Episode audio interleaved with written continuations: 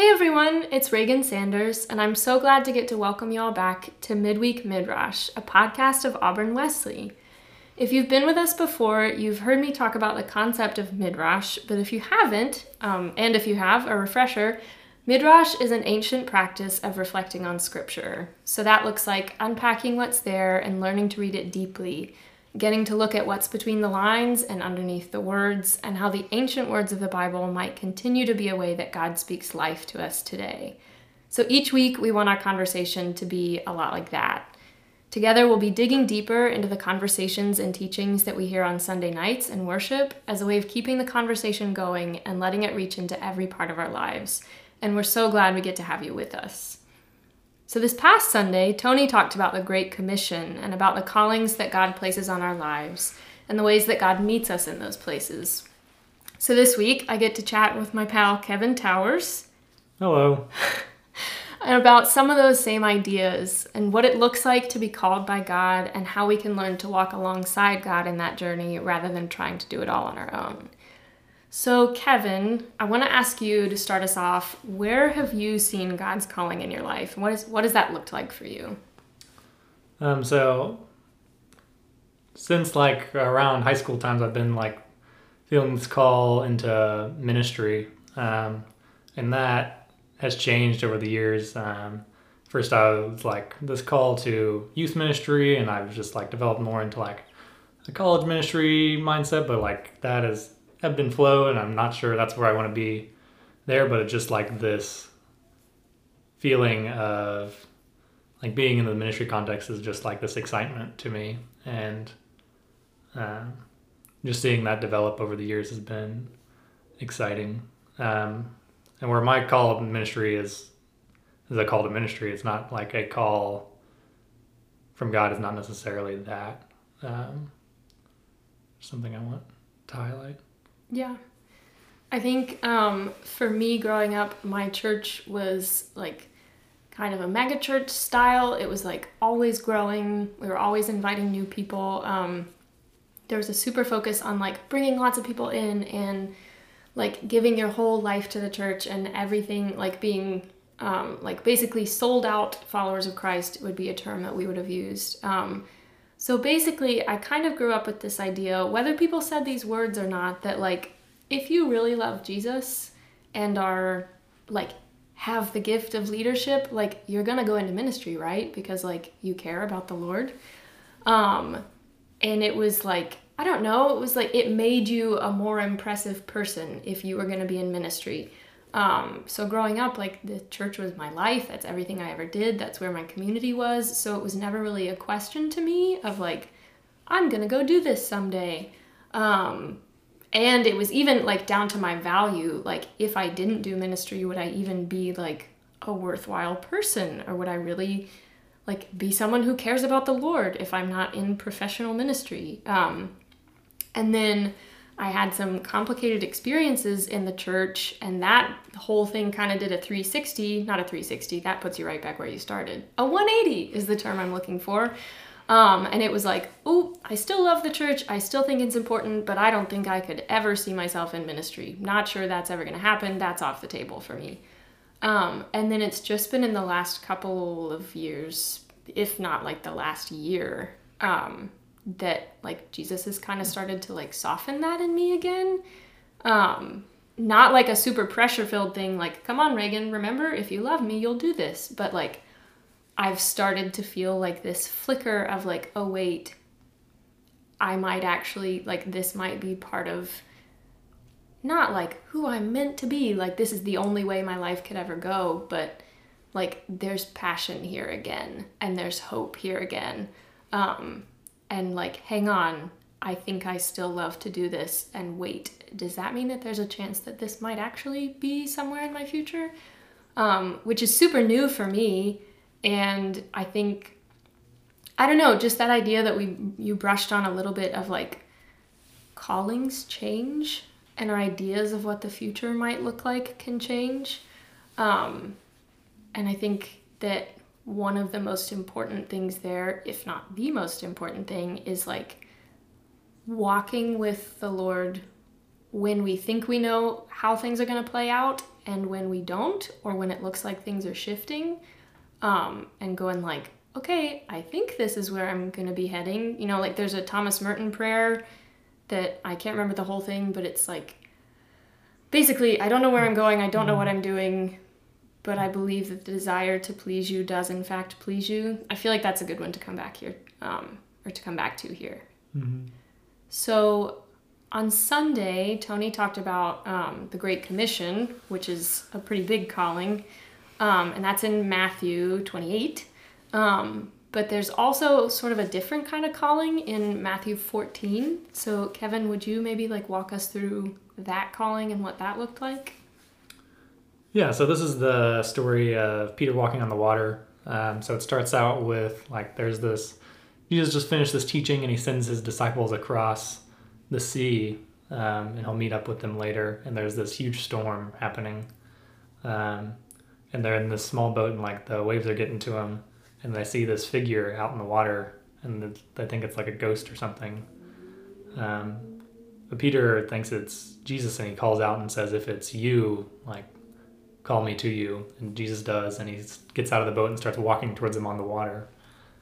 Um, and he get he's like he's he's walking towards him and he gets distracted by the large waves um, and he begins to sink and Peter or Peter reaches out and Jesus pulls him back up and asks why did you doubt me and they both walk back to the boat and like finish the journey Yeah.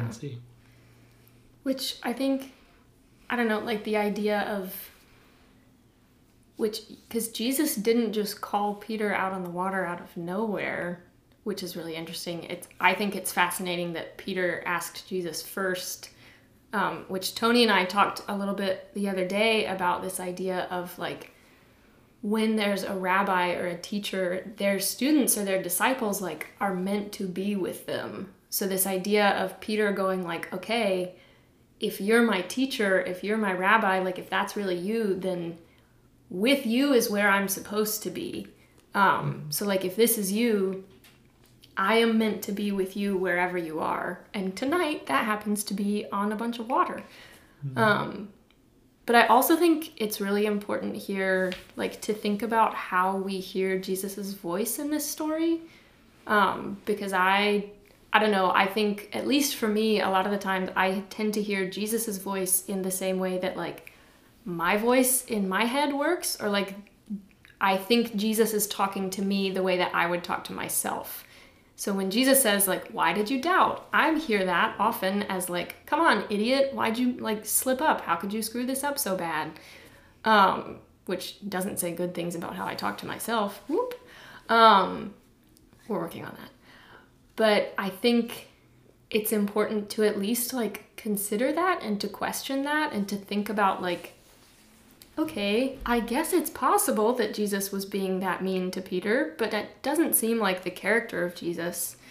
Um, and to go like, what if we heard that question as something more along the lines of Jesus saying like, why did you doubt that you could walk with me? Why did you doubt why did you doubt or question that this was something that was possible for you or that this was something that was meant for you? Um, because I think a lot of the time we keep coming back to the question in our lives of like, can I do this? Is this something that I can handle? Am I good enough for this? Am I good enough to do this? Am I really someone who could be called to something like this? And that, you know, Jesus in a lot of these places, like if God is calling us somewhere, then God has already declared that this is a place for us and that this is a place that we're meant to be walking alongside God. Um, Jesus sees in us things that we don't see and like has already determined, like Jesus tells us our worth um, and has already decided that, like, you know, Jesus saying on the cross, like, it is finished. I think the question of our worth is also finished. And that means that when God calls us somewhere, God isn't like standing back with arms crossed and like foot tapping, going like, I wonder if, I wonder if they're gonna be able to handle this. Like, there is no question of whether we can handle it because like God has already handled that. So I think the idea of like, it doesn't have to be a question of my own strength or my own capacity or whether I can handle things anymore because Jesus is now my strength. And Jesus isn't wondering like can Reagan be a disciple or can Kevin be a disciple? Can can they walk with me? Like Jesus has called that and in that calling answered the question for us. Mm-hmm. So I think also the idea of like callings being as not just something that take place for God or things that we do with or things that we do like to impress God because I don't think they're meant to be that, but something that takes place like walking with God and alongside God. Um so what do you think that like how do you think that's different from the ways that we often think of like I have to go do this thing for God or I have to like what does it look like to walk with God instead of walking for God or doing things for God? Yeah, I just see it as like this um you're offering yourself to just like help in what God's already trying to work with in the world. Um, it's like compared to what God is capable of, you don't you can't really help that much with that. Um, so like with like this relationship with God and this call, like it's it's like you listening to what where God wants you to be, and that's not necessarily like one specific place, but just like as you develop this relationship, you learn to hear God more and um, more in tune with what where He's working in the world. Um, and how you can jump in on that.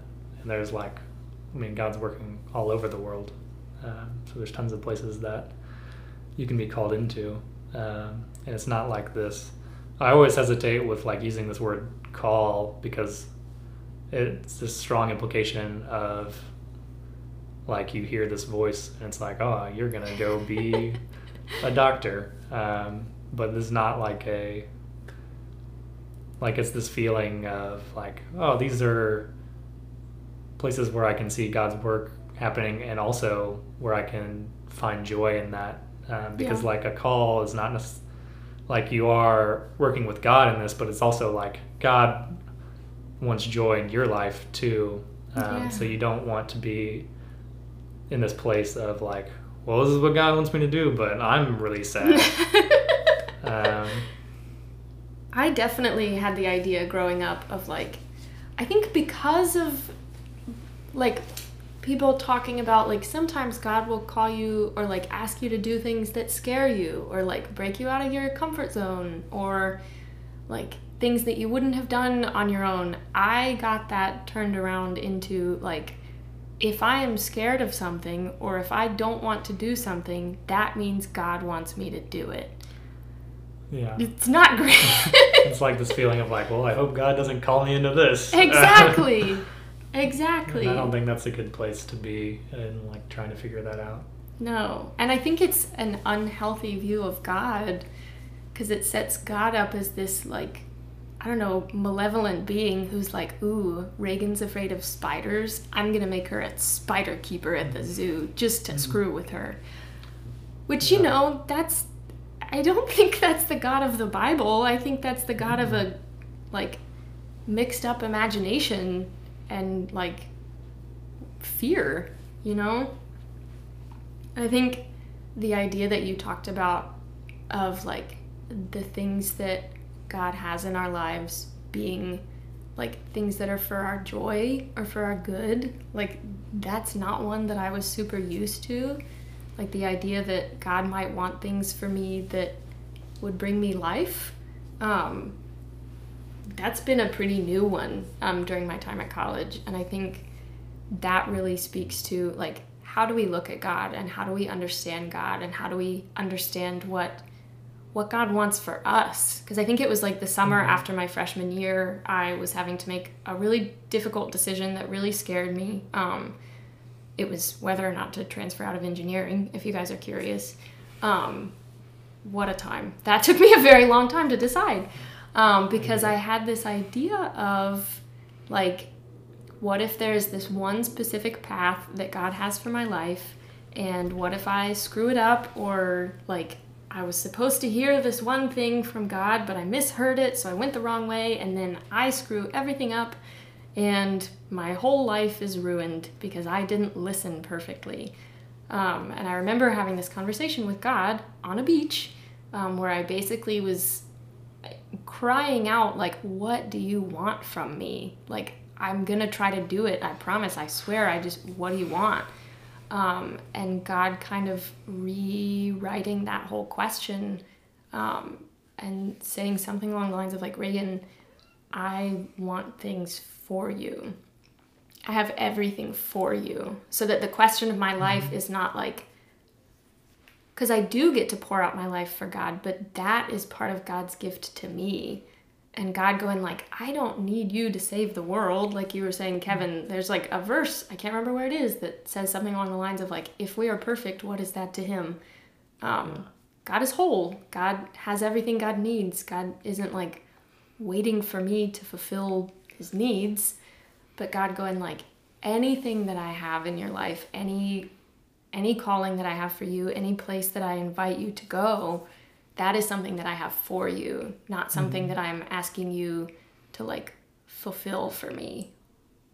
Yeah, which is like um, keeping in mind with like I mentioned earlier the um, like participating in this work that God's doing in the world and like bringing the kingdom here, um, and just like remembering that you are part, like you are doing that work, um, but you're also like part of that work, which is like bringing that heaven into your life um, which is like you do not have to make your life more negative in order to put everyone else to bring everyone else's up. Like god's work is also for you. Yeah. I remember my mom saying at some point when i was a kid like jesus's or god's best for someone else also means that that thing is good for you not like if it is best for this person to get a chocolate chip cookie, you will also get a chocolate chip cookie. But like, right? Yeah. if like if there are two people set up like in competition for a job and one person gets the job, then like that doesn't mean that they got all the good that God had and that you didn't. Like that we can rest in the knowledge of like God is bringing good here even if I don't see it. So I don't have to worry that like someone else is getting like the best plan for their life and or like the thing that God wanted for them and I just got like brushed off to the side. Um, which you know, it's a very like it's a very old idea that most of us are familiar with of like God knows what is best for me and God has my good at heart. Um, mm. But I think a lot of the times we think of that in like a God knows what's best for me, so I've got to work really hard to figure it out and make sure I do it. But I think it is more helpful a lot of the time to look at it as going like, God is trustworthy um, because God is someone who cares for me, um, who sees more than I do, and wants good for me. Not just like wants me to be good, but like wants my joy and my life and my thriving and my flourishing. So I think I don't know, there's still the question of like, what do you do when, like, you talked about this idea of what you're to do someday has shifted. So it's like, is it, you know, is it student ministry? Is it college ministry? Is it like some other form of this? How do you, like, rest in that or rest in the idea that, like, I don't know, that God will be with you in those things, even if a calling or like an idea for the future starts to look different. Because I know for me, that can be like a, okay, if this seems like it's shifting, if I feel like I'm being led somewhere else now, or if something else is feeling right to me, does that mean that I misheard it the first time and I've been going the wrong way all this time? Like, how do you walk with God and rest with God um, in situations like that, Kevin? Yeah, it's just like a a weirdness of like that uncertainty is it does feel strange but like a lot of the times in my life that like especially with the shifts like i talked about like youth and college and like there's a ton of other things that i've thought about um, those are the times where like where i'm have got no idea where I'll end up. Like, especially like I've been applying to seminaries like this week and I've been thinking about like where I'll be and like had those thoughts of like, do I even, should I be even going to seminary? Um, but those are the times where it's like the most feeling of, I don't know where exactly I'll be, but I'm doing this work with God and like that's where I'm most excited with it. Like so the, the periods in my life where I've been the most uncertain and specifically what I'm going to do are the times where it's been like but I know like I will be working like for God and with God and like that's exciting and like a lot of those uncertainties have not necessarily like some of them have been because like I've realized like uh, I don't know if like this thing is for me. It's also like just as you grow as a person, like you develop different strengths and like interests and like the shift away from like youth ministry for me was not necessarily like well now like oh I'm not gonna be in youth ministry like what do I do do I like hate youth now which is not true but it's just like this experience of I started out with, like some of my most formational experiences in the church have been in this youth ministry. Yeah. Most most of my experience have been in that, and as I've seen more things, I've been less sure of youth, but more sure of ministry. Yeah. Um, That's really nice. so it's like this, like these times of uncertainty have been like they are scary, like especially with like a like you go through seasons of like being more connected with God and less connected with God, and that's definitely weird with like a but I am going into ministry, um, so it's like these times where I feel distant from God. Is that mean like I shouldn't be going into ministry? And like Oof. that's not the case. Um, Yeah. And it's just like this weird wrestling, but it's like coming out of that is like these exciting, this excitement of like getting, getting to work with God and like, cause he can achieve way more than I can. And like being Right. a part of that work is so cool. Yeah. I think basically what you were saying, like that idea of like not knowing exactly what it is going to look like, but being willing to walk with God even in that uncertainty and being willing to follow and to move forward and to keep walking even when it's like I don't know exactly where this is going to end up or what this is going to look like. I think is essentially what faith is. And I think it can feel a lot more comfortable when we're like, ah, yes, I'm going to do this exact thing and it's going to be great. And I know that it's exactly what God has for me and it's perfect. Like that feels really good. And that feeling good, we're like, surely this is faith, right? Because we're like, feels great. Um, but I think the faith that challenges us the most and that maybe in that challenge draws us closer to the heart of God is the faith where we're really going like, I don't know for sure if I'm getting this right. I don't even know what getting this right would look like or if that's even a thing in this scenario. But I am willing to move forward and I am willing to walk with God and I am willing to believe that whatever it looks like, God is leading me and wherever I end up, God will be with me. Um, I think that's a huge part of what faith is. And I think when we can view our callings and even just our journeys in faith as walks with God, um, rather than like walks that we do just for God or like journeys that we Mhm. take trying to get closer to God, because we do get closer to God, but I think our faith journey is also just learning to walk alongside um, God and to let God be with us. Yeah. And that's like a strange thing with like, especially most of the time with a call shift, not all the time, but a lot it's like where you're feeling this uncertainty is because you're in this like something bad has happened a lot of the time. Like you whether you this opportunity you've missed out on or you're just like questioning whether this is right for you or you've had this loss.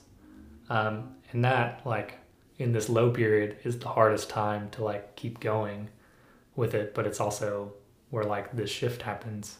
Um, and a lot of time, like coming out of that, you have like this new sense of like purpose, um, but it's weird to like you do get these like set like oh i'm gonna be in this um, and like this is all i'm gonna do and like if you were to like tell high school me that i was gonna be in this point right now like that would be scary to me but like it's like remembering that where you end up you're not like you won't you can't see where that'll be i Yeah. mean it's just like this this journey that moves and like each step of the way like can change that course um, so it's hard to like look at like oh when i my call in the world looks like this well it's like well you don't know what's going to happen in your life Yeah. in that to like get you there so it's just like that's a little more helpful to me at least to like well what is the next step towards that Yeah. Because we can't, we're never going to be able to plan out the whole path and to know exactly where everything's going to go, but like one step at a time is a pretty decent way to do things. And I think that that actually calls us to more faith and to more trust and to more reliance on the Lord than trying to get it all figured out on our own. And I think is also a much more restful way of living and being because if I'm trying to plan out my whole life and I'm trying to make sure it goes okay, I'm going to be exhausted and I probably will not do very well. Um, but yeah, I think so much of this is learning to lay down the things that I want to carry or the things that I want to be able to do perfectly and to recognize that like God is trustworthy with these things. God is trustworthy with my life. God is bigger than the decisions that I make and the missteps that I might make. And what I get to do is try to listen and do my best to walk alongside and remember that in the end, like, God is the one who is sovereign and God is the one who is carrying me and walking alongside me and leading me, and I can rest in that.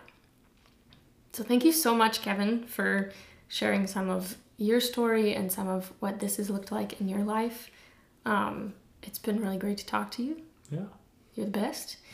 Um, thanks we will see you all next week. I hope you all are doing great, and I hope you all have a great week.